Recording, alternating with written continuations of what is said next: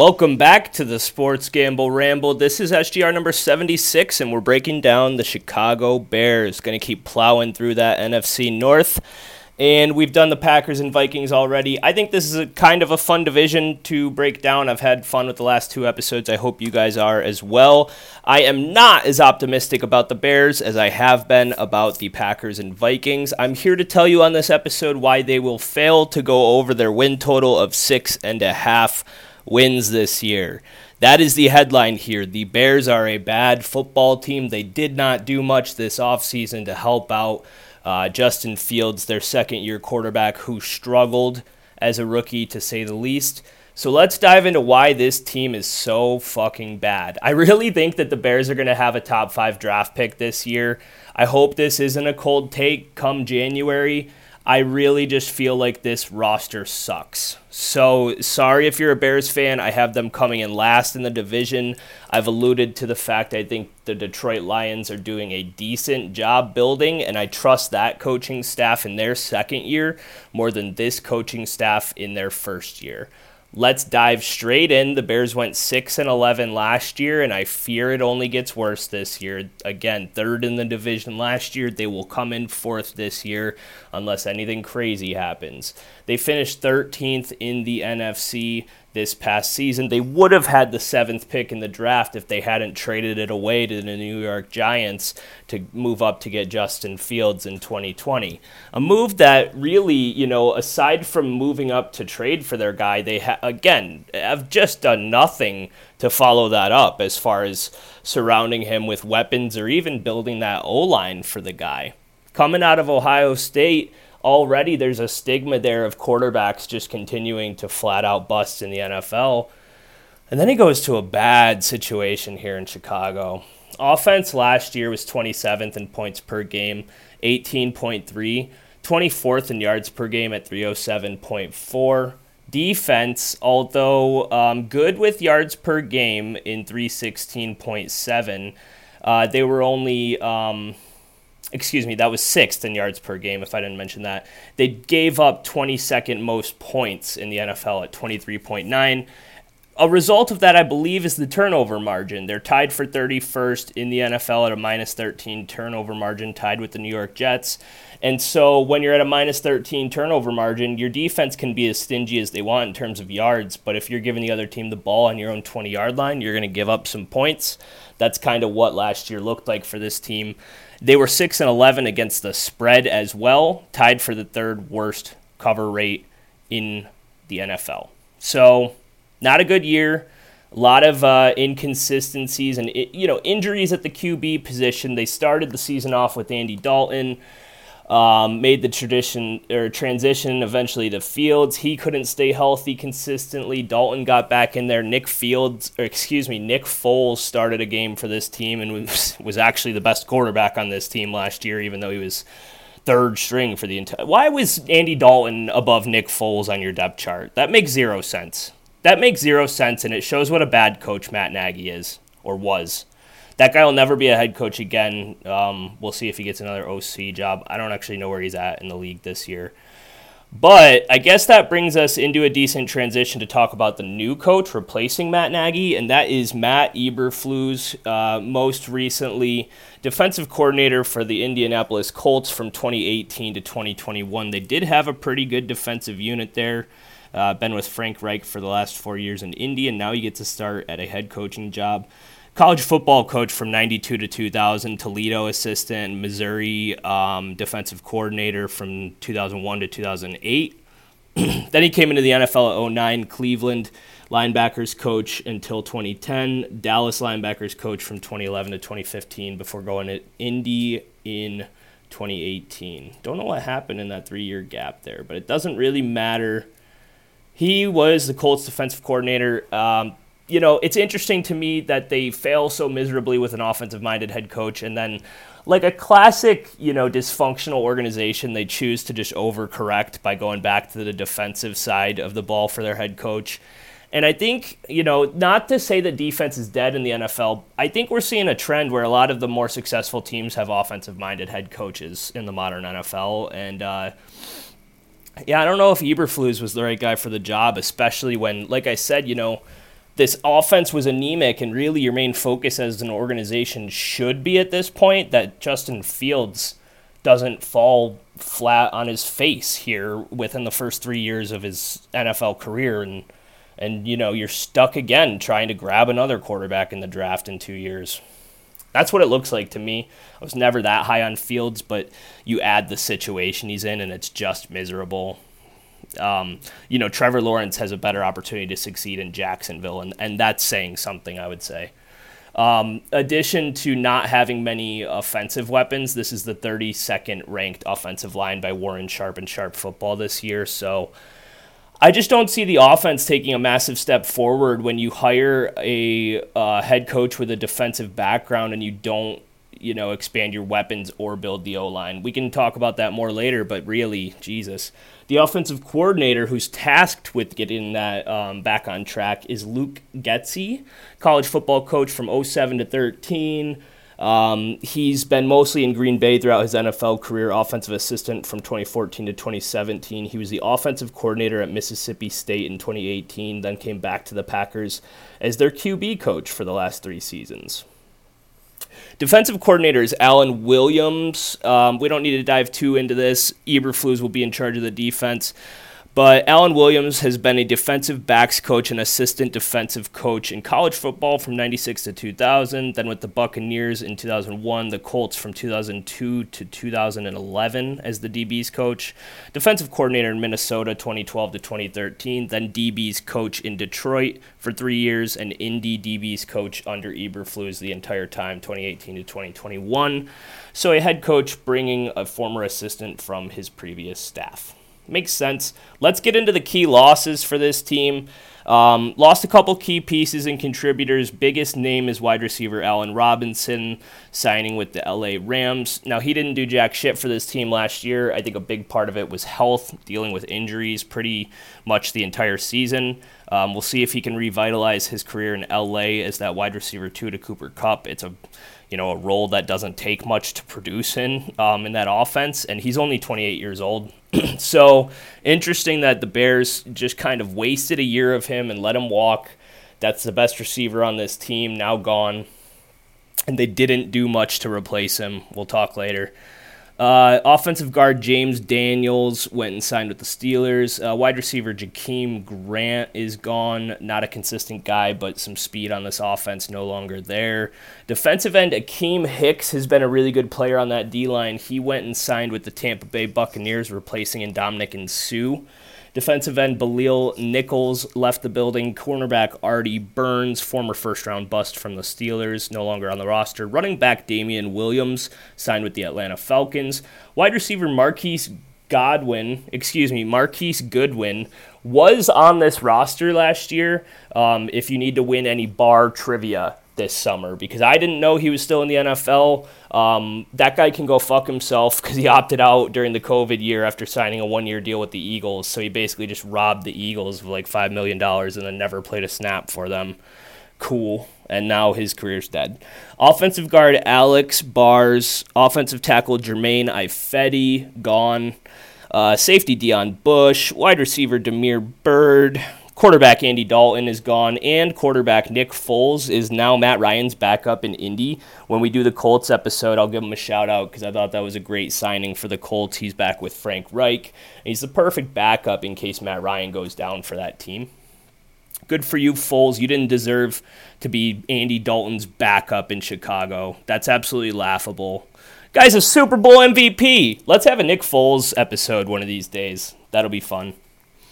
So that's really the key losses for this team, and they weren't overly active. They kind of took that shotgun approach, just bringing in a bunch of fucking.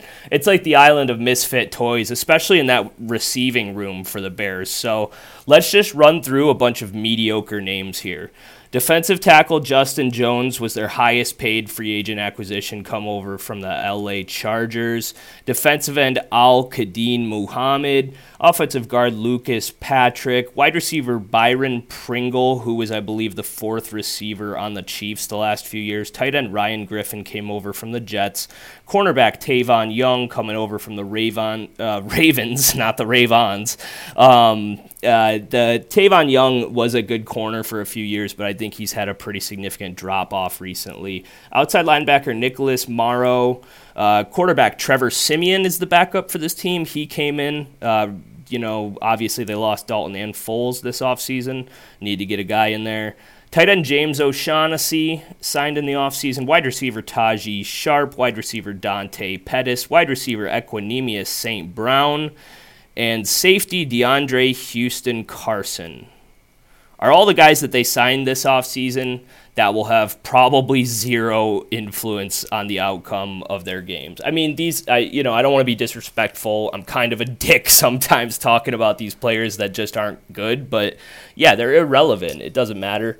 Um, let's go into the draft. They had an okay draft. Um, they really invested more in the defense, which again, like, are you guys going to help your quarterback or not? This shit is weird to me.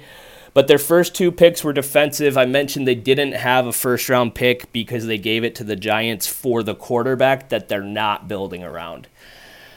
Holy shit, Chicago. You know, a historic franchise, they are just run miserably as of recently. And really, in most of my lifetime, I'm 28 and I haven't seen a consistent Bears franchise they had that one run with the dominant defense in I believe 06 going to the Super Bowl against the Colts and they've had a couple strong defenses uh, you know I mean obviously growing up watching Urlacher and Lance Briggs and then you see the Julius Peppers defenses and then you know back in uh, 2016 with the Eddie Jackson you know Roquan Smith Khalil Mack guy I mean they've been a good defensive unit but this team has not been a winner in what like 30 years, man, they're just not a well run organization anymore. The draft, cornerback Kyler Gordon was their first pick, 39th overall out of University of Washington. I thought he could sneak into the first round.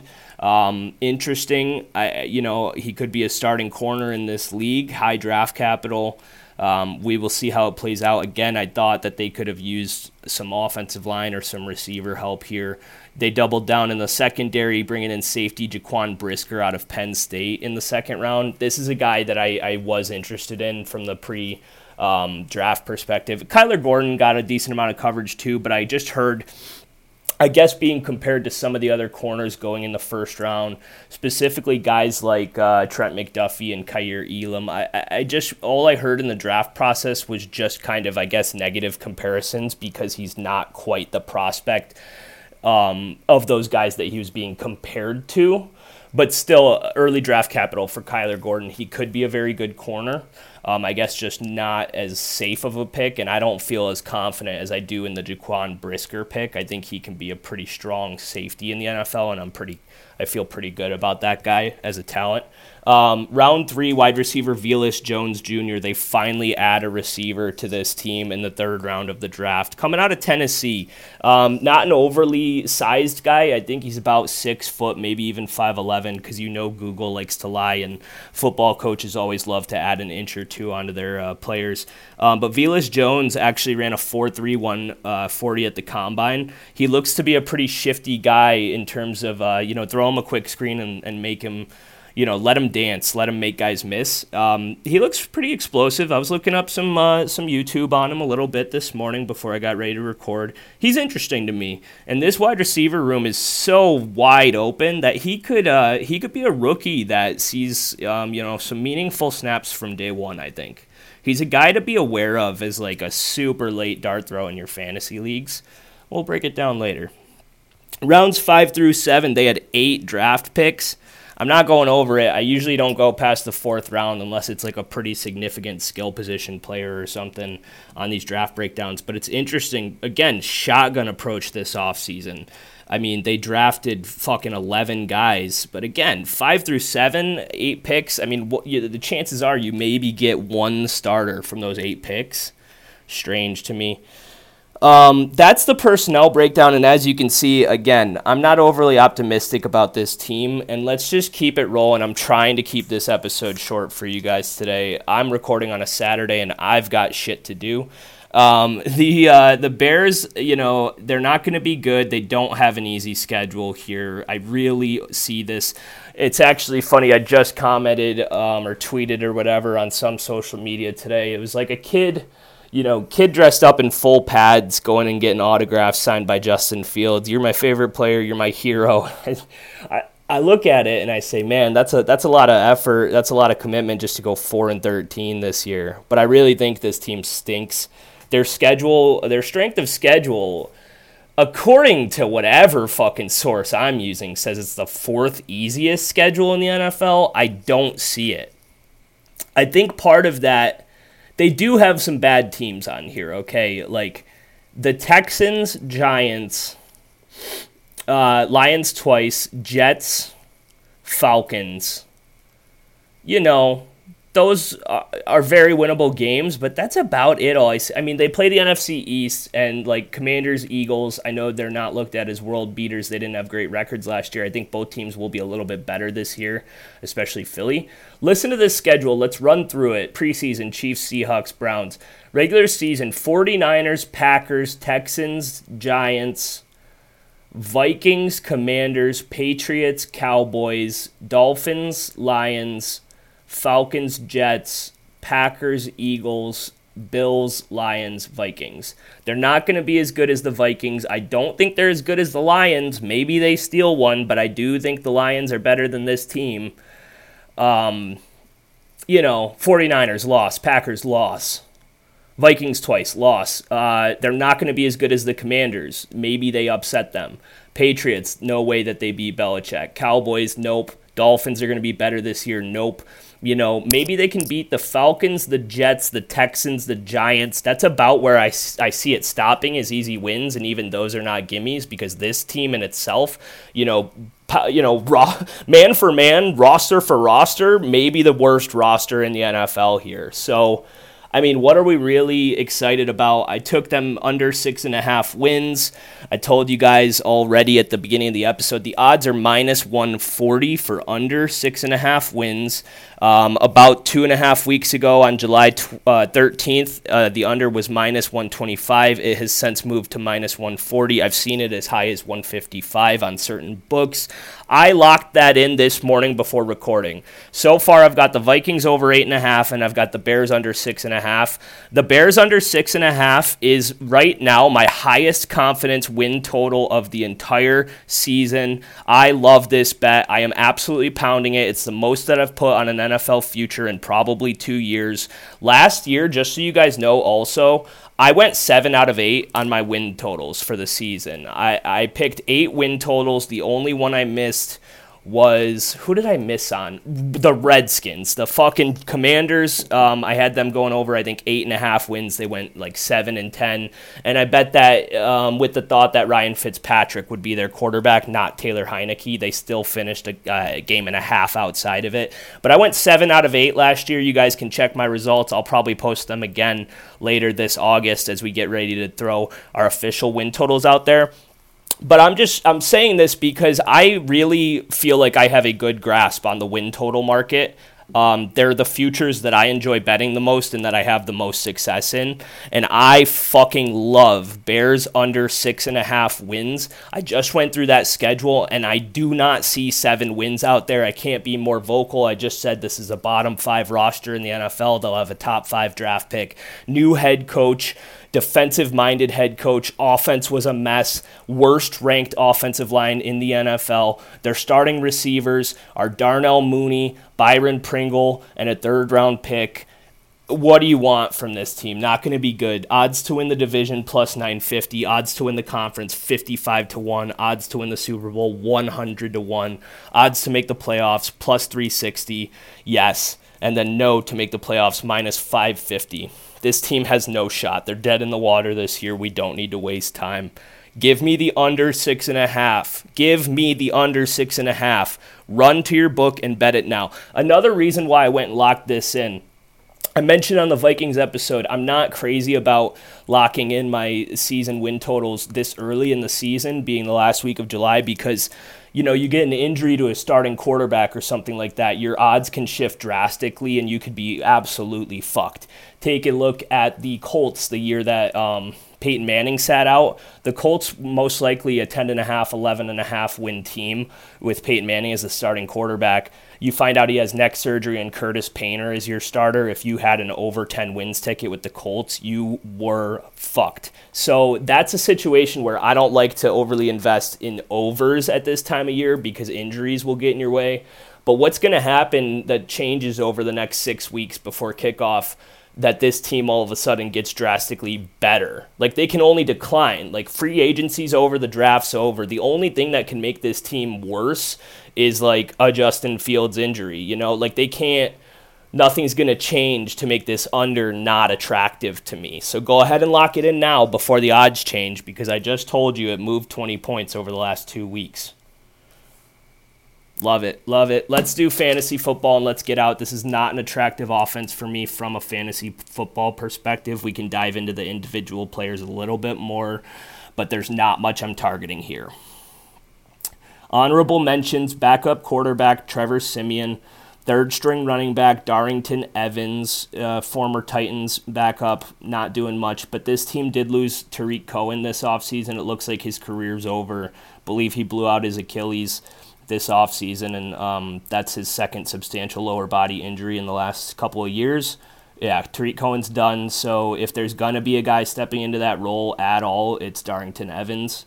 Um, wide receiver, I told you guys the wide receiver room, really so many targets up for grabs. We don't know what this offense is going to look like or what the target share is. The three receivers I'll mention as far as the guys technically starting on the roster right now are Darnell, Movie, Darnell Mooney, Byron Pringle, and Velus Jones. They're the only guys, I guess, really being considered fantasy relevant right now, even though um, I would say it's a stretch even calling them relevant. So the honorable mentions at receiver who could get worked into the target share this season are wide receiver N'Keal Harry, former first round pick, epic bust for the New England Patriots. He got traded over here for, I believe, a sixth or a seventh round pick this offseason. Wide receiver Dazz Newsome, wide receiver Tajae Sharpe, wide receiver Dante Pettis, all looking like you know, depth chart accessories right now. And then tight end Ryan Griffin is the second tight end on this team behind Cole Kmet. I mentioned he came over from the Jets this offseason. So, fantasy. Starting QBs Justin Fields. Hopefully, we get a full season to see what this kid can look like this year. Um, I mentioned, you know, Andy Dalton and Nick Foles got a decent amount of playing time last year, and this kid wasn't even ready to start the season. Um, Dalton was the day one starter out of training camp. Uh, Fields being drafted 124 overall, quarterback 16. Last year, 138 overall, quarterback 17. Finished the year quarterback 31. And you might say, well, hey, he only played 12 games. Cut him some slack. I don't really care because he finished quarterback 44 in points per game. There's only 32 teams in the NFL, guys. Like Gardner Minshew, Nick Foles, Trevor Siemian all put up better fantasy performances last year as second or third string quarterbacks. Um, he has a relatively easy schedule, sixth most advantageous at the quarterback position for fantasy points allowed. I think the only way you get fantasy value out of Fields is through the running game. I'll say, you know, this offense doesn't look great. He doesn't have great weapons. The O line stinks, which I've actually heard people make a case this summer that could be better for him because he's going to be forced to scramble and use his legs more, which obviously for fantasy football is a cheat code. I don't see him being a guy that I will target. Again, just overall, I'm not big on the talent individually or his situation here. Uh, consistency wise, only finished top six once last year. Um, finished top 12 and 33.3% of his uh, starts. That was 19th most consistent in the NFL uh, and busted outside of the top 24 in half his games. So. I just don't see it. I think if you don't get a, a solid to elite rushing performance from him on any given Sunday, the yardage will not be there. The touchdown upside will not be there in an offense that should be bottom five in the league. Not interested for me. Running backs, let's uh, let's keep it moving here. And this is kind of a weird situation. I will preface this by saying that the Chicago Bears have the easiest fantasy schedule for running backs. They also have the easiest for tight ends and fantasy receivers, 23rd schedule. So again, easy schedule for running backs. Um, you know, theoretically the easiest in the NFL for fantasy purposes. Running back David Montgomery is being drafted 34th overall this year. Running back 18 was being drafted around earlier last year at 27 overall. Running back 15 overall last season. Finished RB 19 after playing 14 games. 19th in points per game at the running back position also. So pretty solid season from Montgomery. Nothing really special he had a pretty solid season the year before, I believe. He does have one uh, top five finish at the running back position in his career, but I'll say about David Montgomery, I'm not really interested. He's going in kind of that running back dead zone, that purgatory. This guy could potentially still be the starter on his team, or this could be the year that he becomes irrelevant with those kind of uh, Antonio Gibson, um, Damien Harris type guys around that that point in the draft. And I'm just not really into it. I'm looking to take receivers at that point in the draft for the most part.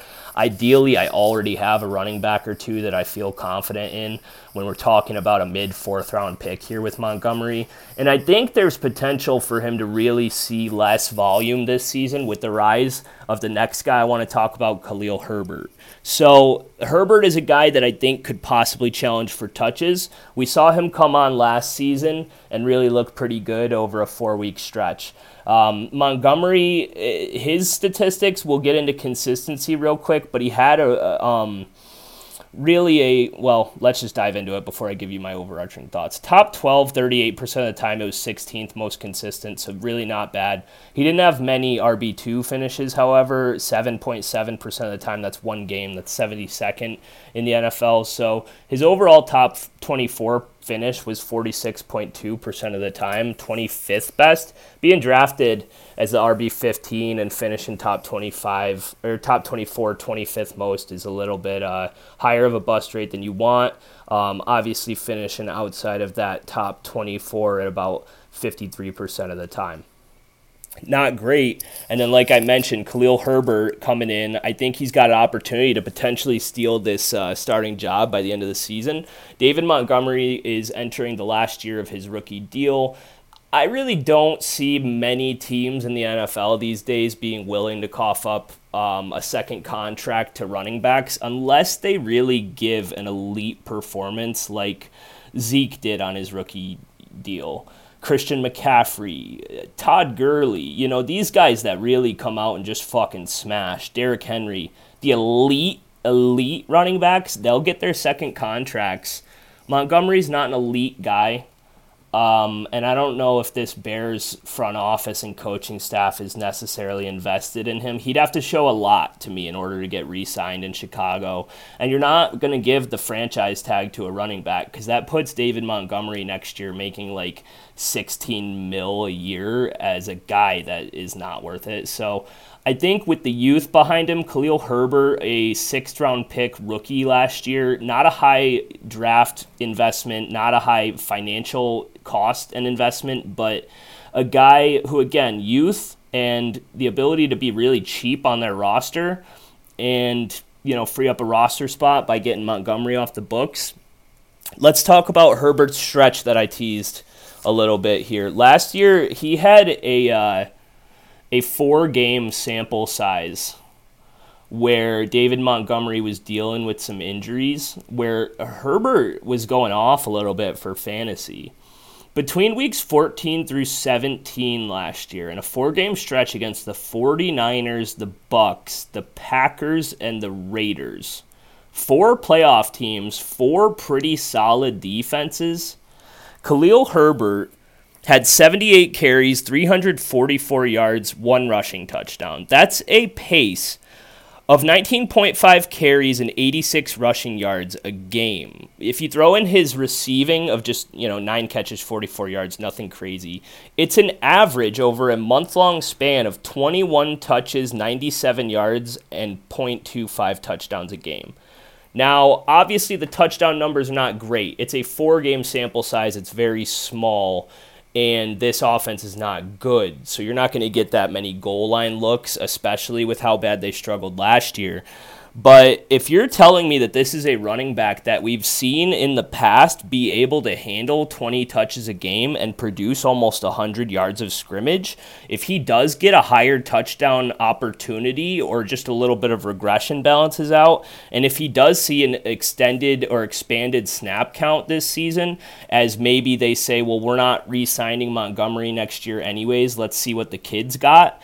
I think this is a guy that could really take over that role late in the season for your fantasy teams um, to be kind of a playoff push guy that you don't have to invest highly in. Again, Bears' number one easiest schedule this fantasy season. If we take a look, the fantasy playoffs, ooh, uh, well, they got the line. See the the back end of the schedule is nice. I mean, Dolphins, Lions, Falcons, Jets leading into the fantasy playoffs, and then it looks like Packers, Eagles, Bills, which is a little bit more difficult.